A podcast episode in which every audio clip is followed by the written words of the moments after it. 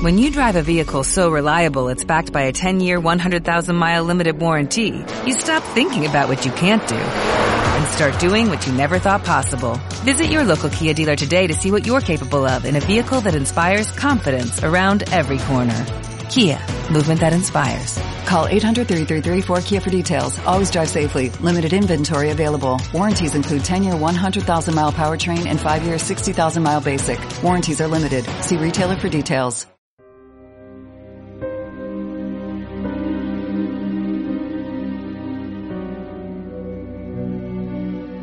Marciana presenta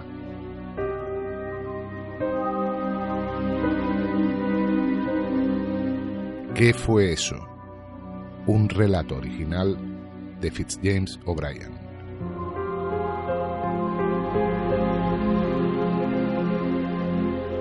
Primer acto, retando a lo desconocido.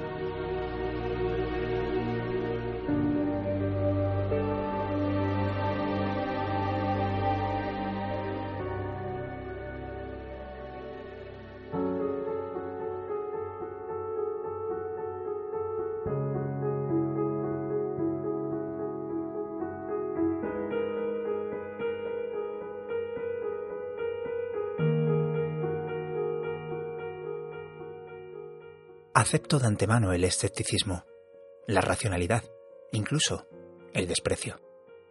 Y no entraré en si los incrédulos ante mi relato u otras historias de su misma índole hacen gala de una honesta postura científica o en realidad rechazan lo sobrenatural por puro miedo, porque se sienten más cómodos en un mundo donde ciertos horrores no tienen cabida. Me limitaré a narrar los hechos tal y como yo, llámeme Harry, los experimenté.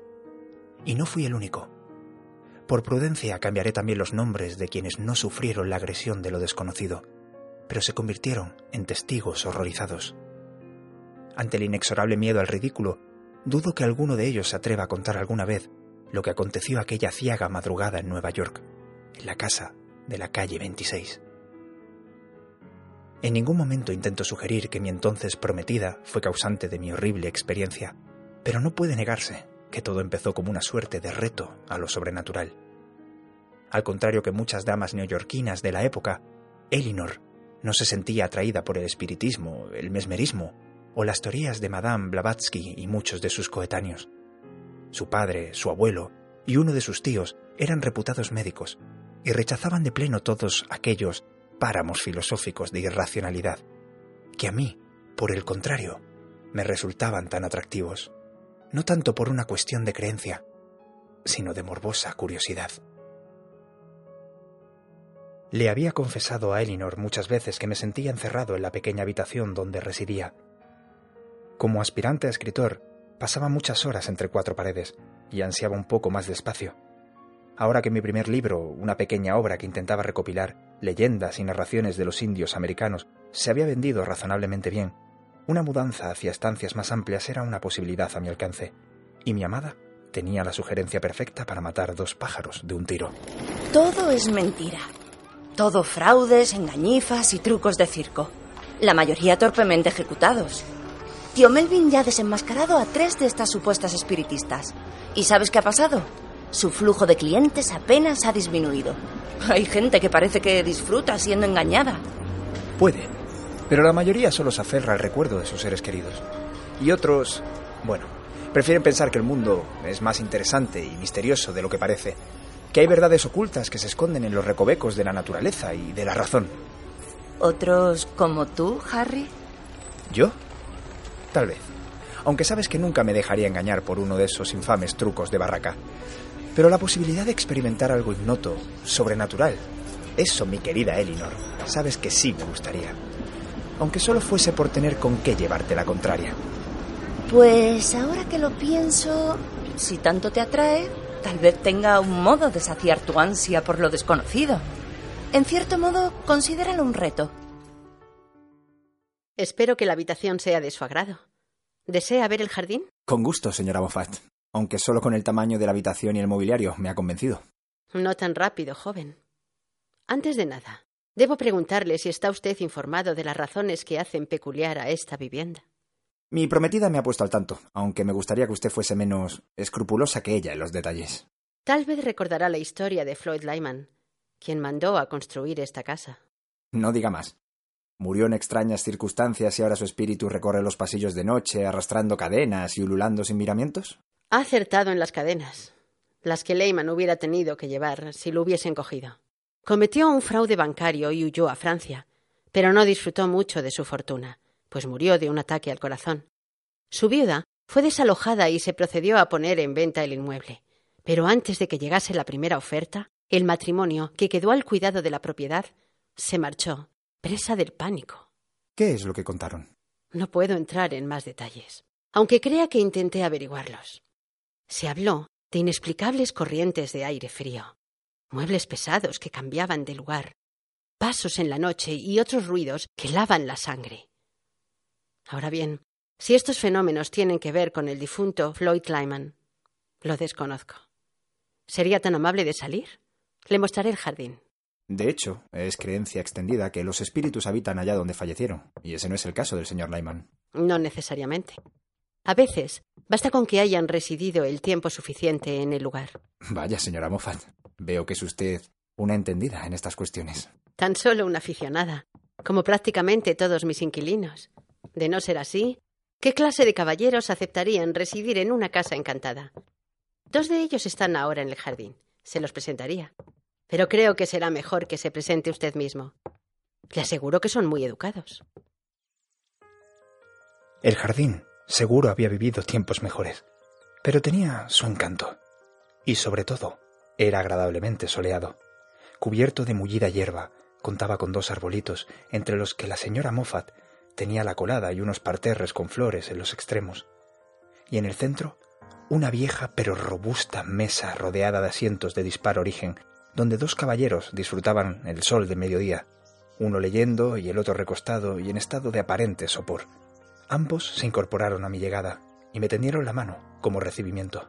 De no ser por usted, me habría quedado dormido. Víctor Sunderland, para servirle.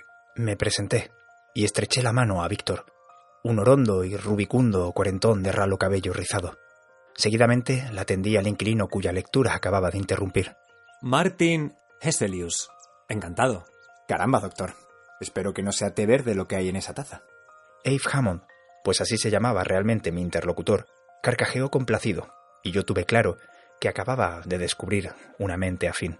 Por supuesto, se refería a Martin Hesselius, el detective de lo desconocido que protagonizaba In a Glass Darkly, un volumen de relatos de terror gótico escrito hacía ya unos años por el irlandés Sheridan Le Fanu.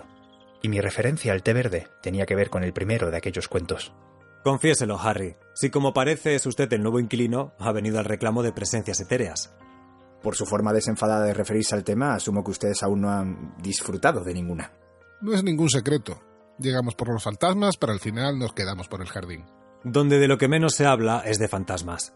Créame, Harry, a veces nos sentimos un poco estafados, pero lo llevamos bien. Este sol ayuda. Le garantizo que antes de la cena verá todas las sillas ocupadas y olvidará el hambre por lo interesante de la conversación. ¿De verdad no han experimentado nada extraño? Todo dentro de una razonable explicación científica, ventanas mal cerradas, ratones o la acción de los cambios de temperatura en los materiales de construcción. Hemos oído que dos inquilinos se marcharon aterrorizados, pero apuesto a que fueron presas de su sugestión. Ojer, el sirviente, dice que en cierta ocasión estaba desvistiéndose en sus aposentos, ya bien entrada la noche, cuando oyó un soplo y su vela se apagó, dejándole a oscuras. Cuenta que sintió que alguien más estaba con él en la habitación, pero es bien sabido que Ojer empina el codo en demasía. Apuesta que antes de que se apagara la vela, la veía doble. Seguro. Disculpe, Jamón. Eso que veo sobre la mesa es El lado oscuro de la naturaleza, de Catherine Crowe. Un compendio de relatos de terror, algunos nacidos de la propia imaginación de la escritora inglesa y otros crónica de supuestos hechos atemorizantes, entre los que se encontraban poltergeist, posesiones demoníacas y doppelgangers. Había sido un hito literario, pero aquella afición por lo macabro llevó a la señora Crowe al trastorno mental. Shh, en voz baja, Harry. Si nos delata, no le haremos partícipe de nuestro infame acto criminal. ¿Dónde y cómo lo ha conseguido? Está absolutamente agotado. Se lo escamoteamos al señor Silver cuando se va a trabajar a su bufete. No volverá hasta las seis y a las tres tenemos que devolvérselo a Valerie, que es quien en esta ocasión ha sobornado a Her para que lo saque de su habitación y lo devuelva allí más tarde. A cambio de una pinta de whisky irlandés, por supuesto. Y ahora Hammond vuelve a sumergirse en la lectura mientras yo le hablo a Harry del resto de inquilinos. Me he quedado a la mitad del crimen de Camden Hill y Valerie se lo ha pedido para las tres, así que sea un buen camarada y lea rápido. Caballeros, el almuerzo estará en 20 minutos. Gracias, señora Moffat. Maldición Hammond, ¿no puede leer más deprisa? Tras la comida, decidí recorrer la ciudad en busca de tan solicitado volumen, pero mis esfuerzos fueron, como anticipaba, infructuosos. Finalmente regresé a mi nuevo domicilio de la calle 26, justo a punto para cenar y conocer al resto de inquilinos. Esta sopa de cebolla está deliciosa, señora Moffat. ¿Cuánto tendré que pagarle para que me dé la receta? Fred Valory era obeso y enérgico, y se notaba que ejercía grandes dosis de autocontrol para no sorber la sopa. A su lado, el joven Niles Bishop, casi su opuesto en físico y espíritu, asentía silenciosamente como signo de aprobación, mientras se llevaba la cuchara a la boca con languidez. Me bastó compartir una cena con el famoso señor Silver. Demasiada sal para mi gusto. Con sus rasgos ratoniles, su reducida estatura y sus pequeños detalles de mezquindad, para entender por qué los demás se tomaban tan poco en serio el respeto a su propiedad. Sin duda, era el blanco perfecto para que unos caballeros conspiraran contra él, sin remordimientos y con cierta traviesa complacencia. El jardín nos espera, amigos. Cojan su tabaco y espirituosos mientras yo busco una silla para Harry.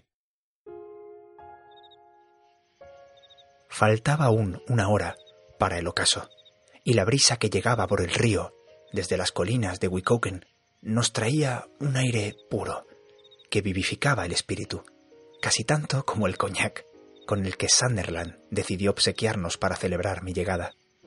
Discutimos brevemente acerca de la posible anexión de Hawái antes de abandonarnos a nuestros temas favoritos, que dominaron el resto de la velada. Vamos, Bishop. Vampirismo. Puedo aceptar determinados fenómenos singulares, pero todas esas historias sobre chupadores de sangre no son más que leyendas. Leyendas que perviven, con sutiles diferencias, en culturas de todos los rincones del mundo. Sobre todo en Europa. En el Nuevo Mundo estamos a salvo de esa clase de horrores, ¿verdad?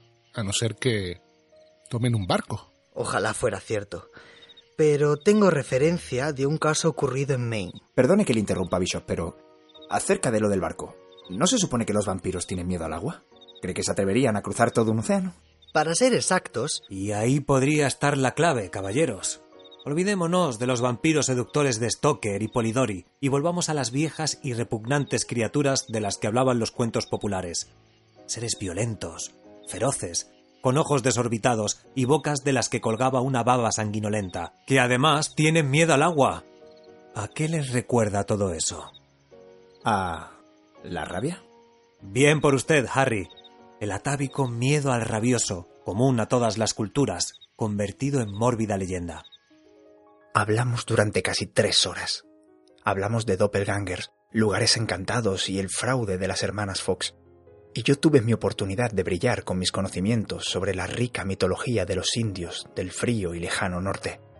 Para entonces, Bishop, que practicaba una severa rutina de sueño, fue el primero en retirarse. Valory también acabó vencido media hora más tarde, pero por el coñac, tras beberse el solo casi la mitad de la botella. Sunderland, sintiéndose quizá culpable, se ofreció a acompañarlo a su habitación. Debían ser ya más de las diez, pero Hammond y yo nos resistíamos a dar por finalizada la velada. El bueno de Valory parece aficionado a practicarlo todo en exceso. No crea. Valory es casi siempre escéptico, a veces incluso maleducado en su racionalismo. Y sin embargo, ¿no ha observado que tras narrar Bishop la historia del internado de Delaware, nuestro orondo amigo empezó a beber con más brío.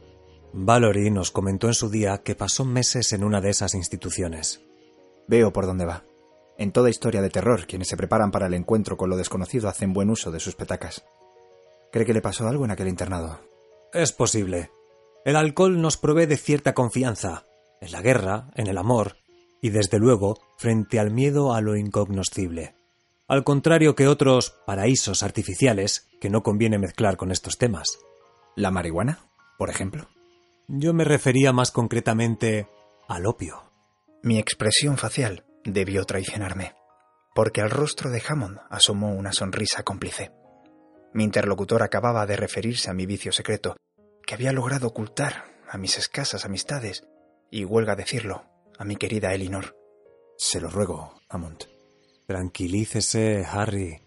Por su aspecto medianamente saludable, dudo que sea usted uno de esos ociosos caballeros que pasan horas persiguiendo al dragón. De hecho, nunca he pisado uno de esos antros, aunque sé que hay más de uno en la ciudad. Lo tomo ocasionalmente, en pequeñas dosis, y lo compro a un boticario del Lower East Side. Ah, Gibson. No es de fiar. Con decirle que antes mercadeaba en el Bowery, su género no es de calidad, y sus consejos aún menos. ¿Lo conoce? Tengo referencias de él. Le daré la dirección del viejo Bao, aunque antes te permitiré probar su mercancía. Pero no esta noche, Harry. Hoy ya hemos bebido y los hombres sensatos no mezclan venenos. Ya hablaremos mañana. Hammond cumplió su palabra. Al día siguiente, tras la cena, nos retiramos a su habitación, que era un poco más amplia que la mía, y nos acomodamos en dos viejos, pero confortables sillones. Hammond preparó dos pipas de tabaco de Virginia, mezclado con la taquia, y añadió dos pequeñas bolas de opio en el centro. Puede estar tranquilo. Un médico amigo mío, también cliente de Bao, y considerando la calidad de su opio, ha dado con la dosis perfecta para poder disfrutar de los efectos de un modo que no enturbie demasiado la mente y no impida mantener una conversación. ¿Con qué frecuencia lo consume? Acostumbro a reservar mis ágapes para las noches de los viernes, pero hoy haré una excepción. ¿Y qué ágape para la mente fue aquel?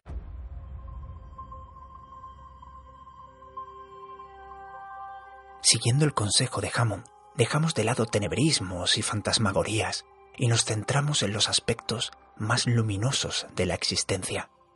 Mi amigo se encargó de llevar casi todo el peso de la conversación, narrando historias de sus muchos viajes por el Mediterráneo y Oriente Medio, sin escatimar en ricos detalles.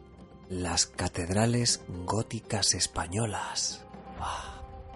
Tamaña majestuosidad te hace replantearte el ateísmo y entrar en comunión espiritual con la vieja piedra la belleza de las mujeres latinas, tan solo comparable a su carácter, los palacios renacentistas italianos, las ruinas griegas en las cálidas noches de verano, el Bósforo y la vieja Constantinopla. Los sonidos y las fragancias eran evocados en mi cerebro. La experiencia olfativa de entrar en un zoco no tiene parangón. Los olores de las especias, las maderas, hay que sobreponerse a una cierta estupefacción de los sentidos, pero poco a poco van delimitándose las esencias. Y la comida, amigo mío. Cuando te has deleitado con esa cornucopia de manjares y vuelves a casa, todo te parece tan insulso como las gachas de avena. ¿Y el estómago de un educado caballero norteamericano no se resiente? Teníamos un trato, Harry. Concentrarnos en temas agradables. Se ensimismó en su descripción de las muchas maravillas arquitectónicas del enigmático Egipto, donde residió ocho meses, mientras desarrollaba un encargo como ingeniero. Es verdad aceptada entre los visitantes occidentales que los guías egipcios gozan de una imaginación portentosa. Por no decir que son unos redomados y entrañables mentirosos. Pero cierto detalle del mío me lo llegó a confirmar un coronel del ejército británico. El abuelo de Sadiki había acompañado al mismo Napoleón Bonaparte a la Gran Pirámide. Por desgracia, ahí olvidamos la premisa que Hammond había sugerido con tanto empeño, pues acababa de darme pie para la pregunta que cualquiera con un mínimo conocimiento sobre la historia y el misterio hubiese hecho ante tal estímulo. ¿Es cierto lo que cuentan? Ya sabe. Así lo afirmaba Sadiki, que su abuelo advirtió a Bonaparte de que aquello era una imprudencia, que sólo los saqueadores más temerarios se atrevían a entrar de noche en la gran pirámide pero el corso lo hizo. Y sí, salió con el rostro blanco, sudoroso y presa del espanto. No pudo o no quiso dar detalles. ¿Qué pudo ver? ¿Qué, qué causaría semejante pavor en un alma que vivió el terror de la revolución y la crueldad de tantas batallas? Prefiero no saberlo. Pero una anécdota así deja claro que ningún ser humano, por muy valiente o extraordinario que sea, es inmune al miedo. La cuestión es... La cuestión es...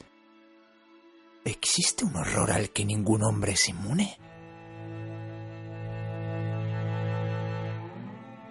Los dos conocemos mucha ficción sobre el tema. Si hace memoria, ¿qué lectura le ha inspirado un mayor horror? Hmm. ¿Qué me dice de... del coro de voces de Wayland, de Charles Broden Brown? Mm, sumamente inquietante. Y, volviendo a Wayland, la propia idea de la combustión espontánea ¿no le parece espantosa? Sin duda, pero permítame que dé la vuelta a la cuestión. La combustión espontánea, aunque una posibilidad pavorosa, no deja de ser un fenómeno extraordinariamente infrecuente. Es por eso que un relato que releí hace poco me ha producido una desazón singular. Y el autor, como Brockden Brown, es también uno de nuestros compatriotas. ¿Hawthorne, quizá? Poe. Poe. ¿Cómo no? ¿Recuerda el entierro prematuro? Por supuesto. Un tema enraizado en el espíritu del terror romántico, pero para nada sobrenatural. Y en el marco de lo posible. Muy en el marco de lo posible, Harry. De ahí lo aterrador. Un colega británico, especializado en la construcción de represas, me habló de lo que pasa cuando se desalojan poblaciones que van a ser inundadas y se decide trasladar los cementerios. No entiendo. Aparte de lo desagradable de la tarea, siempre se encuentran evidencias, y no entraré en detalles, de que los entierros prematuros no son tan infrecuentes. Dios santo. Nos apresuramos a calificar como bárbaros, faltos de pulcritud, a tantos pueblos que respetan un protocolo antes del enterramiento, una espera que evitaría tan horripilante error. Un horror motivado por la asepsia. Por nuestro rechazo a algo tan natural como la muerte. Bárbaros. De seguro sabían más que nosotros. He hablado con médicos sobre el tema. La mayoría son reacios, pero los hay que reconocen que algunos individuos pueden caer en una suerte de letargo extremo que podría ser confundido con la muerte. Entiendo ahora su inquietud al releer al bostoniano. Amigo, prometimos no traspasar ciertas fronteras en nuestra conversación. Ya ve lo que hemos conseguido. Debe ser el influjo de esta casa. Hasta el aire me parece más frío. El aire es más frío, de hecho, el que entra por la ventana. No olvide que la hemos dejado abierta. Eh, no obstante, convendrá conmigo en que deberíamos dar por terminada la velada. Sí, será lo mejor. Y un consejo. No se vaya a la cama con estos pensamientos en la cabeza. Hasta mañana, Hammond.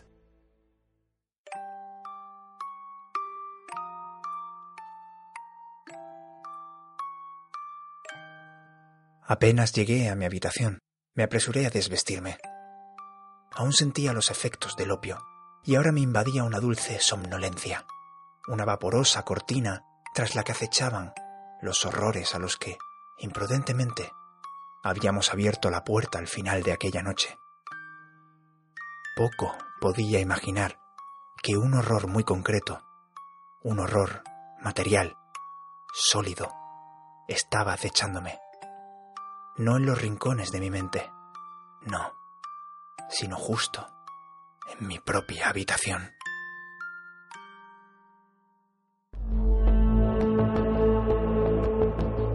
Esto ha sido Ficción Marciana, un relato original de Fitzjames O'Brien. guion adaptado y edición de José Ceballos. Producción José Ceballos y Gonzalo Meral. Correcciones Gonzalo Meral. Con Sergio Milán como Harry. Salvador Bosch como Hammond. Beatriz Melgares como Elinor. Montse Peiró como señora Moffat. Igor Estevez como Valory. Marcos del Reino como Bishop. José Ceballos como Sunderland e Iván Rodríguez como Silver. Diseño de sonido José Ceballos. Música de The Story Shop, Manrique de Lara, BD Productions y Allen Gray.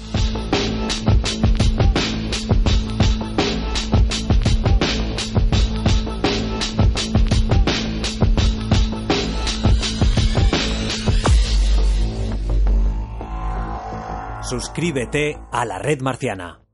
When you drive a vehicle so reliable it's backed by a 10-year, 100,000-mile limited warranty, you stop thinking about what you can't do and start doing what you never thought possible. Visit your local Kia dealer today to see what you're capable of in a vehicle that inspires confidence around every corner. Kia, movement that inspires. Call 800-333-4KIA for details. Always drive safely. Limited inventory available. Warranties include 10-year 100,000-mile powertrain and 5-year 60,000-mile basic. Warranties are limited. See retailer for details.